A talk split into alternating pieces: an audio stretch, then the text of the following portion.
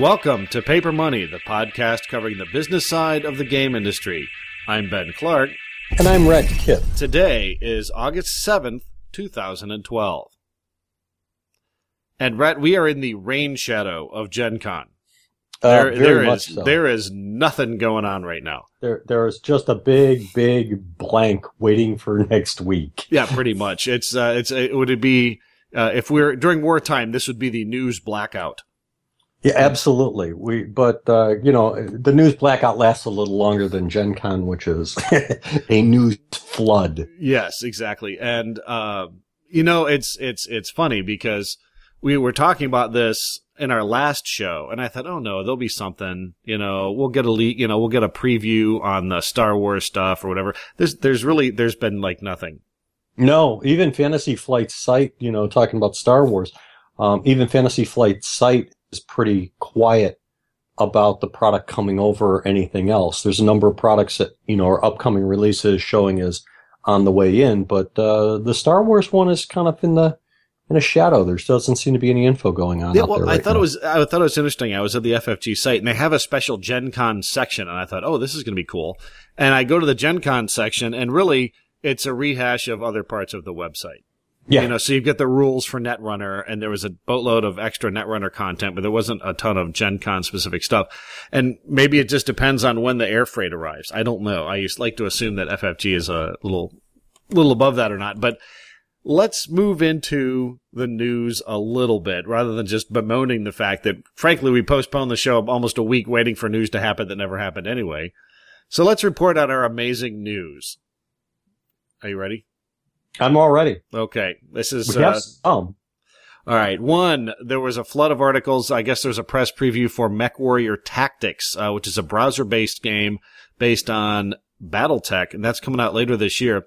And there was a, there was uh like literally a, a mini flood of articles on this on PC World and some other places. And it looks like Battletech played in a web browser. I mean, there's hexes, there's everything. If, uh, if you're like me and you still have your old copy of Mech Commander 2, this, this could be the second coming. I'm really excited about this. Yeah, this is, this is really just a straight up electronic version of the board game. Yeah, and now we have been talking for the, really the last couple of years about board games electronically, and we've been focusing on the iPad, but the browser-based game, that's that's that's like a new that's a new space, right? Uh, the browser-based games have traditionally been casual stuff, or say Minecraft. I think you can play in a browser, and there's a couple of uh, third-rate MMOs, uh, but this is this is interesting. This is the this is the further this is the continuation of board games and role playing games being mined for digital content in an era where you know it used to be right. We it was like a big deal when when like say Neverwinter Nights came out because there weren't that many board game or RPGs being turned into computer games because the cost of producing a computer game was like a gazillion dollars. Right. And with the casual game market moving to where it has moved, uh, and with well, the advent of, of digital downloads, the cost of producing a professional quality app has really dropped. And so now what we're seeing is we have people who desperately need content and the game industry has it. And I think this is another example of that, that move. Again, we're not cannibalizing tabletop sales. We're augmenting them with this, right? Yeah, this is, this is, this so. is a I new mean, outlet a- for your IP. Well, there's a lot of buzz from the people who play. Um, you know, I, I suspect that the answer to all of it is it's it's the opponent question. Um, can't find one now, so I'll do this. But hey, drop me into a convention, put me into a game where there's a bunch of guys there. Let me, you know, pull out my stuff and let's go at it. It's, they're Yeah. not abandoning one for the other. Correct. I, and I think that, like I said, it sound it's nothing but positive reviews so far, uh, from both the fans, uh, present at these rollouts and from the press. So that's good to hear. Um, look forward to seeing this later in the year. Maybe we'll get a peek at it at Gen Con in the electronics area. I don't know. I'm pretty much thinking that there will be.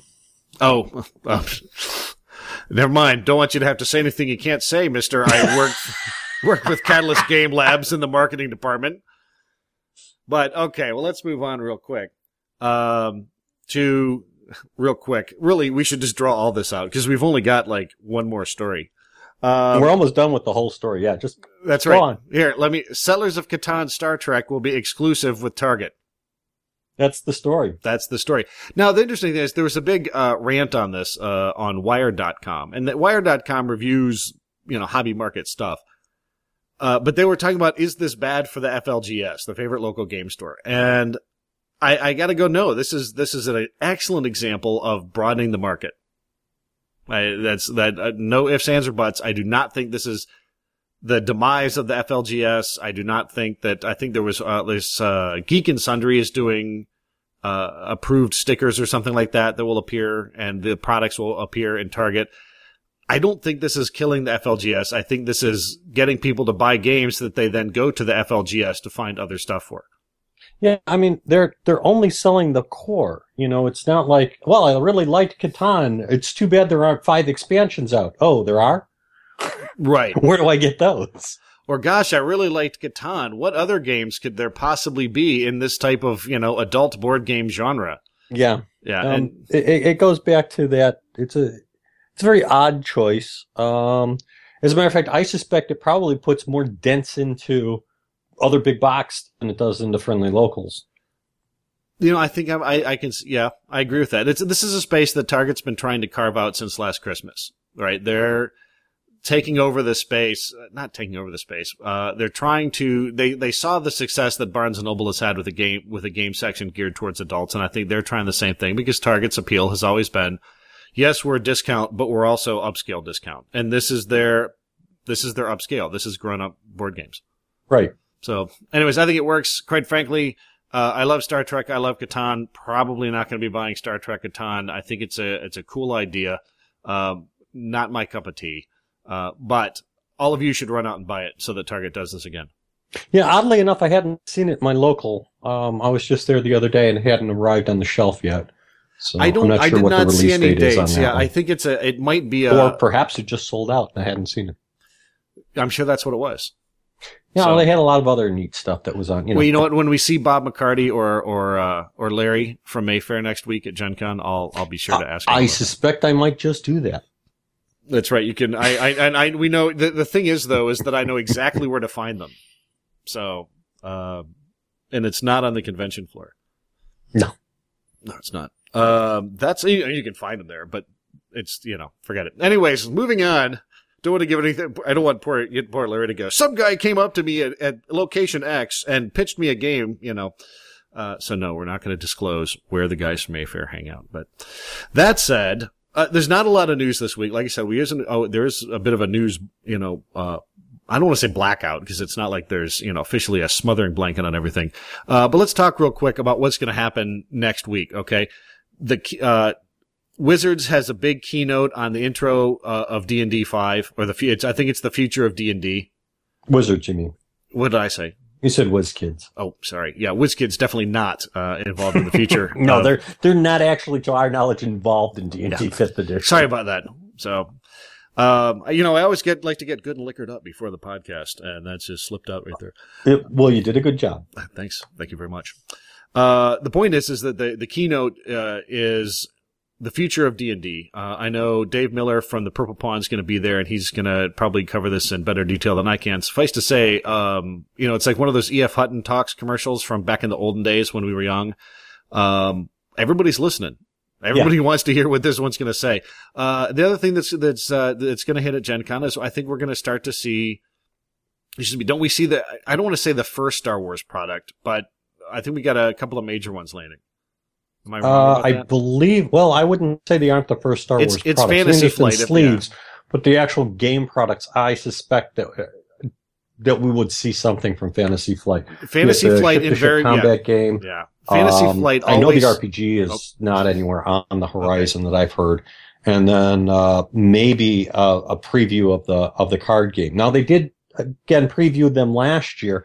It's really to me on the ship to ship game a question of will it be on sale? Correct. Well, you know, it's Fantasy Flight, and Fantasy Flight has made a habit of if they have something coming out in the you know basically between now and Christmas, you'll be able to get a limited quantity of it at Gen Con. Absolutely. They have always flown stuff in for that. Um, so I, I expect to see some interesting things on the Star Wars front from that.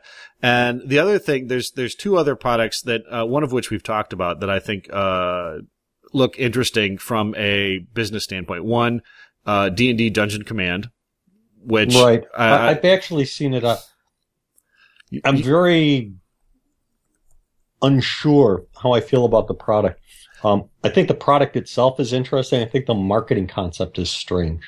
I'm I'm gonna try and give it a play at Gen Con to see if, if there's any there there. Uh, but I, I having played Castle Ravenloft, loved the components, loved a lot about it, and didn't like the game that much. Yeah, Uh, well, so- the, the components are apparently all of these. The D and D Commander um, Yeah. series is geared to transfer those figures um, directly into those board games. Correct. So if you're looking for alternative to things to combat, that's what they're geared around. And, and that's what I said with the marketing part. I thought was a little odd. There's a hero set, there's a drow set, and then all the follow-on are like monster sets. They're you know orcs and goblins and Mhm. skeletons, um, very traditional ones. But oddly enough, there's no, it's like no elf pack or human pack or something along those lines to help bolster, so to speak, the good guys. Just Piffle. an odd choice, I thought. Piffle. Elves are for children. Elves are for wussy boys.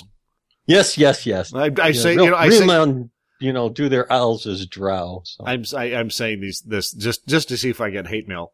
Um, no, the other and the other game uh, that I was interested in uh, that I thought struck me as interesting was Pathfinder is doing a I believe it's a CCG. Certainly, it's not a CCG per se. It's a deck building game like Dominion, right.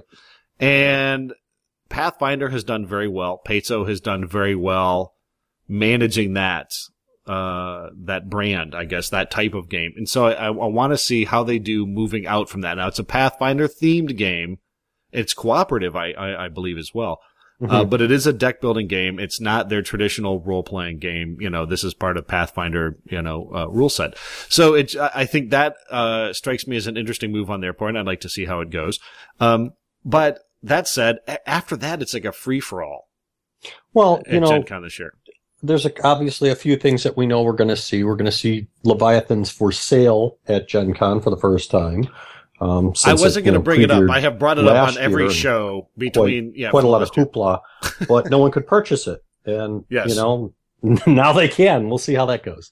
Correct. Yeah, like I said, there should be some neat stuff. Uh, Le- Leviathan price point working a little bit against it, but the fact that you'll actually have it for sale, I think people are going to see it, and and I think that's going to be a. I'm hoping it's a new tent pole for Catalyst, but we'll see. We'll see. Yeah. Yeah, yeah. So, anyways, uh, but again, lots of stuff coming up uh, next week at Gen Con, and Rett and I will be there for it. Uh, but this week, yeah, not so much. Now, one of the things I wanted to talk about in our commentary this week was ta-da conventions, uh, in particular Gen Con dates and Origins dates going out to 2020. Yeah. Now- yeah. Now, pretty pretty scary. Well, you know, the nice thing about this is they are projected out into the distant future, which is kind of silly because we all know know, December 21st there will be no future, but just in case the right. Mayans got it wrong. just in case the Mayans got it wrong. Uh, now I'm going to go through some dates here for, I'm going to try and give rough dates. Uh, but, uh, for 2012, right, it's August 16th to 19th for Gen Con. Then 2013, August 15th to 18th, August 14th to 17th, and 2014. This is the kicker. July 15th, excuse me, in 2015, July 30th to August 2nd. Yeah. 2016, August 4th to 7th. Then we go back to mid August again for 2017. And then the next three years, 2018, 2019, and 2020, August 2nd to 5th, August 1st to 4th, July 30th to August 2nd for those, for those three years. And again, this is available on the Gen Con website, by the way. So if you just type in 2013 Gen Con dates, uh, you can get all this information.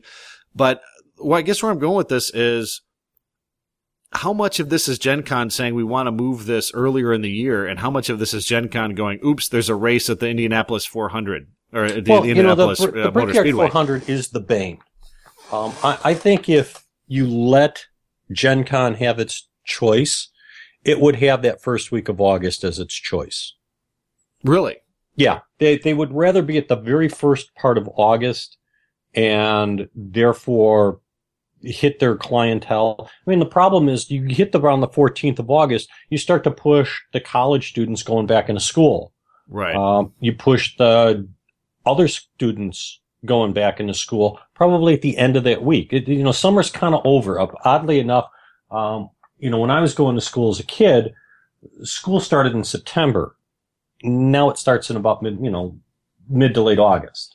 Well, true, but then you know you always had to, you know, you had to take turns bringing a bucket of coal to school too for the teacher to heat the one-room schoolhouse. Well, it's true, and you, know we did have to walk uphill both ways in yeah. snow, even in August. So. No, you know you, have got a very good point there. Is that, for instance, uh, I have good friends in uh, in Atlanta, and school's already started.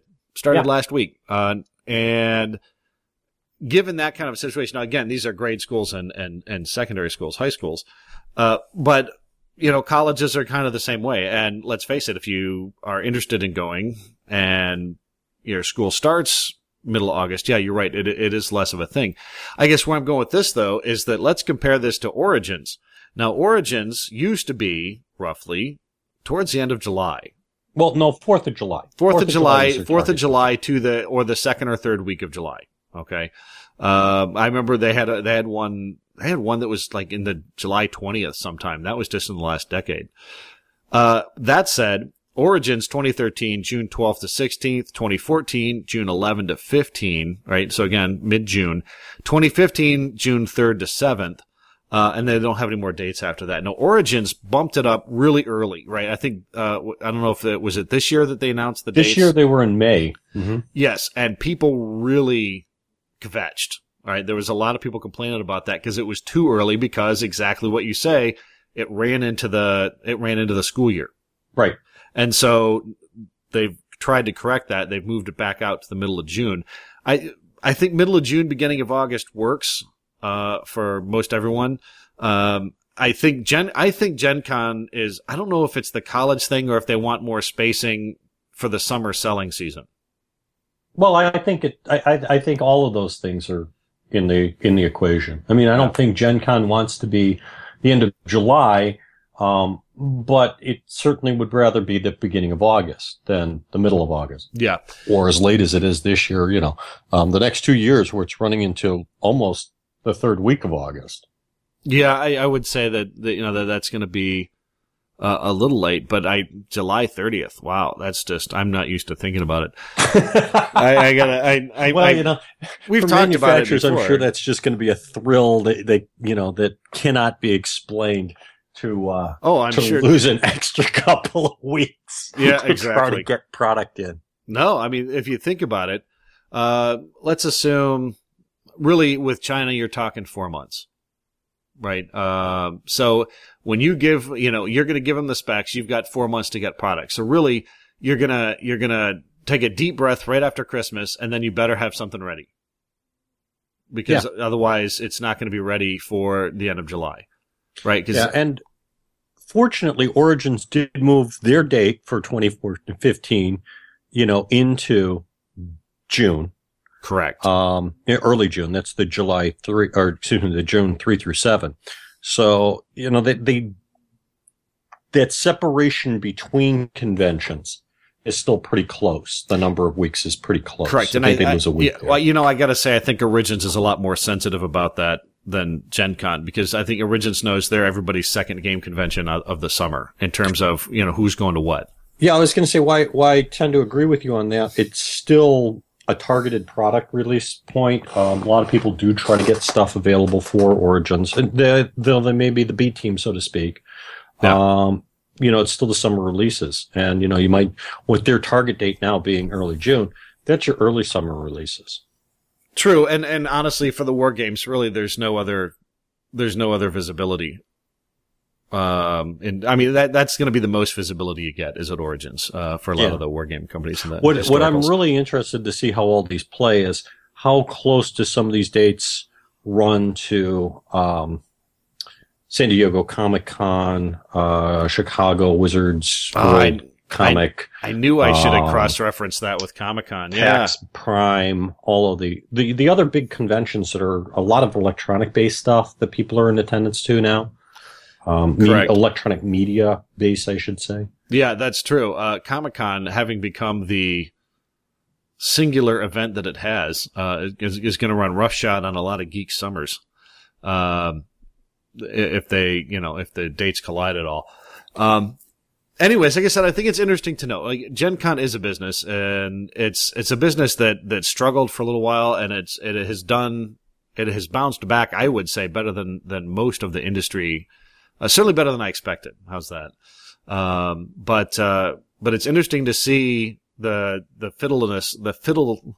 What am I looking for here, Rett? The, I'm not sure. The the fiddling with the dates.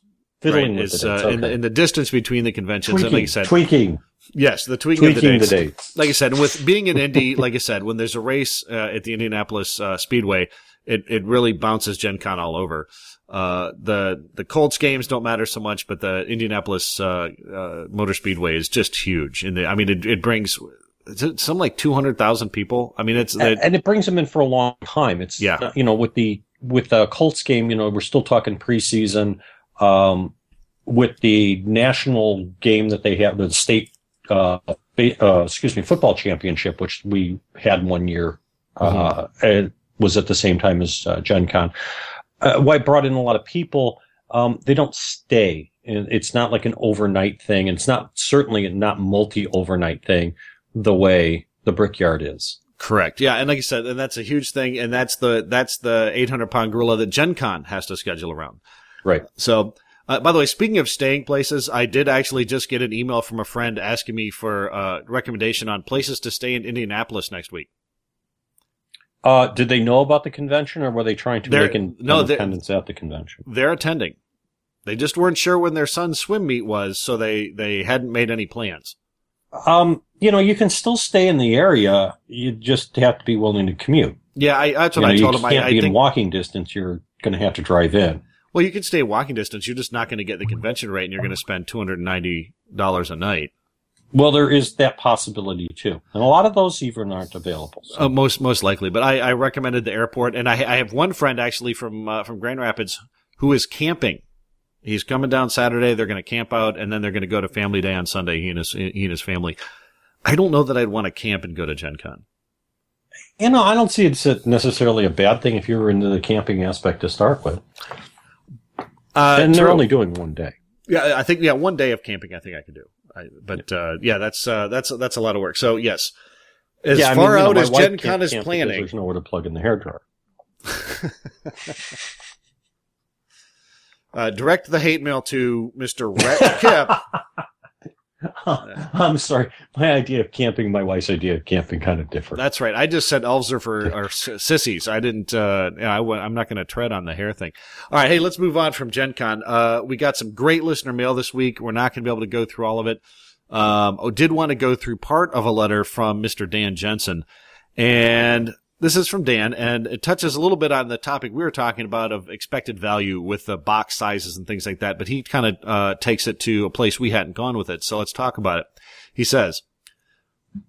I'd like to propose a topic for the show that I think would be really interesting to talk about, and that topic is expected value. Uh, you touch on this a little bit here and there. Um, I would like to, uh, uh, excuse me, for instance, what would it do for my RPG book if I chose color pictures or black and white, hardcover versus softcover, a printed version versus a PDF? And this is what Rett and I really want to talk about is the PDFs. Also, the whole PDF market seems very odd to me. Some books are very expensive while some are not, and there appears to not really be that much difference. The only one I can find is that it, if it is a big name RPG, the PDF books tend to be more close to the printed books in price. Is this because they do not want to devalue their printed books, or is there some other reason? Brett? Well, uh, let's start with the bottom and go up. Uh, uh, the pricing, uh, pricing, I think again depends on what you're talking about. I'm talking about RPGs, yeah, the big companies don't want to devalue the value, the their product. Um, they don't want you to go out and buy a, a you know a ten dollar electronic version of a fifty dollar game um, because it does devalue a fifty dollar printed version of it. Uh, and additionally, they know they can get the higher price. Uh, and it's a choice. It's a business choice. Um, Correct. while there might be supplements out there that do get a better discount. Um, you know, some companies look at the idea that 90 plus percentage of their customers who buy an electronic version will buy a hard copy version of it rather than charge full value. Maybe they charge half. Right. And the, uh, I think another thing to look at here too is a professionally produced RPG book is going the the production cost, right, the printing cost of that product is not it is a substantial fraction of the cost. It is not, however, the lion's share of the cost. Correct. The production, the, the art and the writing and the production that goes into producing even a PDF, right? Which, I mean, because basically what we're doing with the PDF is we're taking the, you know, Adobe InDesign or whatever the, the tool are, tool is and porting it to PDF instead of plating it for print. But, uh, that production takes a lot of effort and there has to be a return on that. When you buy a $7 PDF, right, that, um, from a company you've never heard of, it might be really good. It's probably, and it, it might not, it might even be in color, but chances are they're doing that. I don't want to say out of a garage that, that but chances are that it, as professional as it looks, it's not a company where they're trying to, this is their sole source of income. And so that's what, it makes it much easier to discount your time as a as a producer of these games uh, to get the to get games out there and and offer them at a lower price. Right, and you know if we're talking a core book, a core book probably is taking two or three years uh, to come to fruition, and you know that's a lot of hidden costs that people don't see. It's not just art. Um, you know, you paid a production group uh, years of salaries before there's a product on the market for it. Mm-hmm. Um, you, you know, you've got an enormous investment in artwork. Um, if you're talking a color product, you know, there's the cost of the cover, which is substantially higher than any of the interior art. Mm-hmm. Uh, then there's a lot of interior art. And again, if it's in color, it's a, it's a large cost that people just don't see. And the only thing that actually has probably more art cost than it is cards you know, yeah. because it really would depend on your page count and how much art you're using in the page count there. But yeah. a 300 page rule book, um, my guess is that if you're doing all color, uh, you probably, you might have a little black and white art, maybe 20% of your book if you've gone that far. But generally speaking, 60 illustrations, 50 yeah. to 60 illustrations. Yeah, there was a time, um, there was a time a lot of when, money. yeah, well, there was a time when a flagship RPG would have a color cover and nothing but black and white inside. Correct. And Rett, you and I remember uh, what I can't even remember the name of the RPG. They like went under like after the second printing, or at least it disappeared with everyone's money after the second printing. It was one of the first books we'd seen that was full color, and this was in the early. This was in the mid '90s. Okay. Um, but the whole book was gloss color, cover to cover. It was gorgeous. Blew through the first printing and uh, and then they the second printing was all in black and white, and then they all disappeared. Uh, but it was I remember it because I, everyone was standing around the office oohing and eyeing over this book that was 100% color. It and, wasn't Dune, was it? No, was it? It wasn't a name. It wasn't a licensed name. I want to say Blue Planet, but it was not Blue Planet. Don't. Yeah, yeah. Blue um, Planet. I, I want to say there might have. Yeah, there yeah. A, I understand. I think there's. Yeah, uh, which is yeah, I mean, but it, it, anyways, ever since then, that that ball has been rolling uh, since the mid '90s. That you need to have color in your product, and yeah. so this gets back uh, to our expected value on should my RPG book be color or black and white, hardcover versus softcover. For a second tier company, right? You can do soft cover, but you're still going to have to have a lot of color it's gotten to that point, I think, where soft cover is more acceptable. Although hardcover, I've seen, I understand, has gotten a ton cheaper uh, when people have done it in China. Well, and and you know there are some companies like Palladium, for example, who continue to publish softbound editions. Only cover, only cover is the only color is the cover. Right. Um, regular stuff is all black and white on the interior. I don't want to knock Palladium, well, but they're selling. Yeah. I think to themselves I don't really think that that's an expanding market in the same sense as yeah, I would the people who are pushing the boundaries, the the fantasy flight people, the GW people. Um, you know, GW comes out with a new miniatures rule book at seventy five dollars. Almost yeah. a ton. Um, yeah. No, I, I think Palladium, no, Palladium is, is probably uh, the, the best example of good quote unquote old school design out there where you've got a great looking cover and the interior art, it's all black and white, but it's all very well laid out. The art, the interior art is black and white, but it's still good art. And it's a very solid product. Yeah, it's a very high end product. Well, I won't call it very high end because I don't think you're going to be able to charge seventy five dollars for a Palladium rulebook because of that. No, but it's uh, within the realm of what it's doing, which Yeah. is like we say, a classic RPG look, a black and white interior.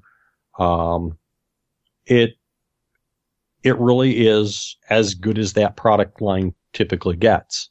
Yes. Um, you know, they, they haven't let down on their on their art. It's not like they have cheap art or anything like that. They have really high quality products. They do, but in terms of expected value, right? You're going to pick up a softcover Palladium book that's got the color cover and the black and white interior, and you're, it's not a product that you're going to spend as much money on as if it were uh, a glossy, you know, cover, you know, excuse me, glossy art all the way through. Yeah, I was going to say if you pick up a, you know, a full color hardcover, brand new RPG, be it a new edition, be it a brand brand new launch, whichever, um, you're probably going to be sitting there with an anticipated price of forty to fifty dollars. And when you pick up that same same type of thing, softbound black and white, uh, your customer base is going to be looking to pay under thirty, and typically like around twenty five. Yeah, and that's the, the, the trade off that you have to make as a manufacturer is what's my cost to produce black and white, knowing that I'm, I'm going to be able to uh, charge a lot less money for it. What's my cost to print color? Yeah. Um, and generally, we always used to say the printing business color costs five times as much and makes 20 times the impact. I, I won't know that that's a good rule of thumb necessarily in terms of the cost. Uh, but it does, it doesn't really overstate the impact between, um, between black and white color. In terms of hardcover versus softcover, I'd say right, that that's that's when you get over fifty dollars anymore. I think people are starting to look for the hardcover. It's become fairly standard. Oh, I don't think I don't think that you could do a book nowadays at you know at forty dollars and not be co- hardcover. really. You could certainly push it at the upper end for for you know in the thirty five dollar range in softcover. We see those. Um, we see Privateer, um, not for their RPG but for their miniatures stuff, come out with you know thirty five dollar softbound editions. Um, again, though, all all interior color. Um, you know, so you are you're paying for that, and it's normally like about a ten dollar price difference between a hardcover and a softbound edition of the same book. Um, because they're they're one of the few people I can use as an example who I know on virtually every book they produce for their game. There's a softbound edition, there's a hardcover edition, there's a ten dollar difference between the two. Well, there you go. So, uh, Dan, if you're at Gen Con, you can walk through the privateer booth and compare. See if it's worth that. So, because privateers apparently put a price on it. 10 bucks is hardcover, Yeah. softcover. Uh, but since they're both color, both interiors are the same, you'll have to use your own judgment on, on the black and white versus color. I'm, I'm not a huge color on the interior person, but then I grew up playing games with the world's most atrocious art on the interior. well, I have to I have to say that I, I completely understand that. You know, I would- my my first RPG, um, the artwork probably could be drawn by virtually everyone now because of computers. Well, Um, how many games did you have where the art where there were obviously uh, where there was obviously art in there that was done with a ballpoint pen? I had a- absolutely. yeah. I had at they least were, one. You know, they were very simple sketches. and I would and like to. Yeah, go ahead. by anybody important. And that's another thing, you know, that, that you have to say. Um, there's been a couple of companies that we've seen over the years who've latched onto an artist prior to them making a big name for themselves and being able to afford some amazingly good looking interior art, both black and white and color, but primarily in this case, black and white, where, you know, they're getting it on the cheap. Yeah. Um, compared to the quality that, you know, so that when people see it, their consumers are actually knocked over by it. And we talked about the question here that we're really we're talking about is what's the perceived value? And the perceived value again comes down to, you know, if you have a board game, there's that odd heft concept behind it. You know, when Right. you lift up a game and you paid $40 for it, um, it better have some decent math to it. You pay $100 for it and it better have a whole lot of, it better be bulkier or heavier or something. It's got to impact you in a, in a way that, you know, you look at a $40 game and you look at a $100 game, you don't say huh, why is that the case? You know, because Correct. the, the size of the box is the same, the mass of the box is the Yeah, same. you don't necessarily That expect it to be a two and a half times better as a game, but you, you expect there to be at least two and a half times better components. right. You're you're looking you're looking for some other big Yes. splash on those levels. But with RPGs, um, and it is visceral. I mean, you know, that is one of the big things is that, um, you know, gamers look at things and like people who, you know, who bought books over the years, um, the cover's critical. The cover has always been critical because they have to get you to grab that book and look at it in some way. Uh, and that's the first thing that can do that is the, is the visuals. You know, so the box art right? or the- and then or the book cover. Yeah, and then the rest of it is uh, an exercise in world building, drawing people in, you know, on your with your interior art. Um, so, all right, I think we're done. That's it. Uh, I mean, we could go on and on. Being you and I, we could go on for another hour. But uh, yes, Dan, I think that I we- think we that covers your certainly can. Well, I can only. Well, yeah, you're right. We could only go on for another hour, but I, I, I can't go on as long as we might because you know, in less than a week, I will be at Gen Con. That's right. When when are you leaving? Are you leaving this weekend? Uh, I'm leaving Monday. Okay. I'll leave Monday, Monday afternoon. Gotcha. So yeah, I'm gonna follow on on Wednesday. So I don't have any booths to set up though, so I'm all set. I only have a giant one. It's not even the biggest one in the hall. You know, it's it's a nice size booth. Uh, filled to the rafters with junk. Last time I had to help you put it up, There, there, it, it is certainly filled to the rafters, and. Uh, but Uh, and hopefully, you know, now that Gen Con has changed the rules, there are holes so you can see through to see beyond us filled to the rafters. Because I, I will go that route if they don't. They'll let me build my booth 90 feet with, you know, nothing but product that will be 90 feet of product. It'd be awesome. pretty cool. I just want to I just want to see the guy who has to go up top to get the get the product. You got to go up on top. You just pull it from the bottom and pray. On that note, Rett, how can other people contact us to send us amazing emails and questions like Mr. Dan Jensen has? Well, you can contact us at, and now we're going to pause because you didn't post it. You, you've, you've blown the myth of, of, Of an old one. It's in. Uh, well, I had it in the notes, but It's not in the notes. It's in my the notes. you know, folks, just so you know, this is our 66th Paper Money podcast. Rett still has not memorized our email address. I couldn't give you a clue as to what my email address is. I'm looking if I can tell you what my email Well, address folks, is. if you'd like to send your resume and curriculum vitae to replace Mr. Rett Kemp, send that email to papermoney at purplepawn.com. You can check us out on Skype at Paper Money Podcast, and our RSS feed is purplepawn.com slash category slash paper money slash feed. And that said, I'm sorry, Rett, did I steal your thunder? oh no, no, no, no! I, I love it. Well, the now I would normally after this we talk about upcoming stuff, but we have Gen Con coming next week, and frankly, Gen Con coming next week, and I- there's going to be so much new stuff. Um, you know, I could start a list now. I, I could start a list of the things I know will be at Gen Con. You know, uh, what we will be talking about next time is what we saw at Gen Con. Well, you know what's funny though is the next show is is due in around uh, Labor Day or just after, by which time everyone will have heard what came out of Gen Con. So hopefully we'll we'll come, we'll, folks will come up with a cool spin on it. We'll come up with a, we'll come up with our take on you know what was really neat and why it was really neat and everything else. And who knows? Maybe I'll even be broadcasting from Seattle this time as opposed to here in bright sunny Chicago. Ooh, that wow, a technical challenge. We like those around here. A technical challenge. Well, it depends on if I ha- if, if I'm at PAX Prime or if I'm not. Okay. So, well, on that mysterious note, we're going to leave so that we can go and start packing for Gen Con. Well, I'm Rett Kipp. And I'm Ben Clark.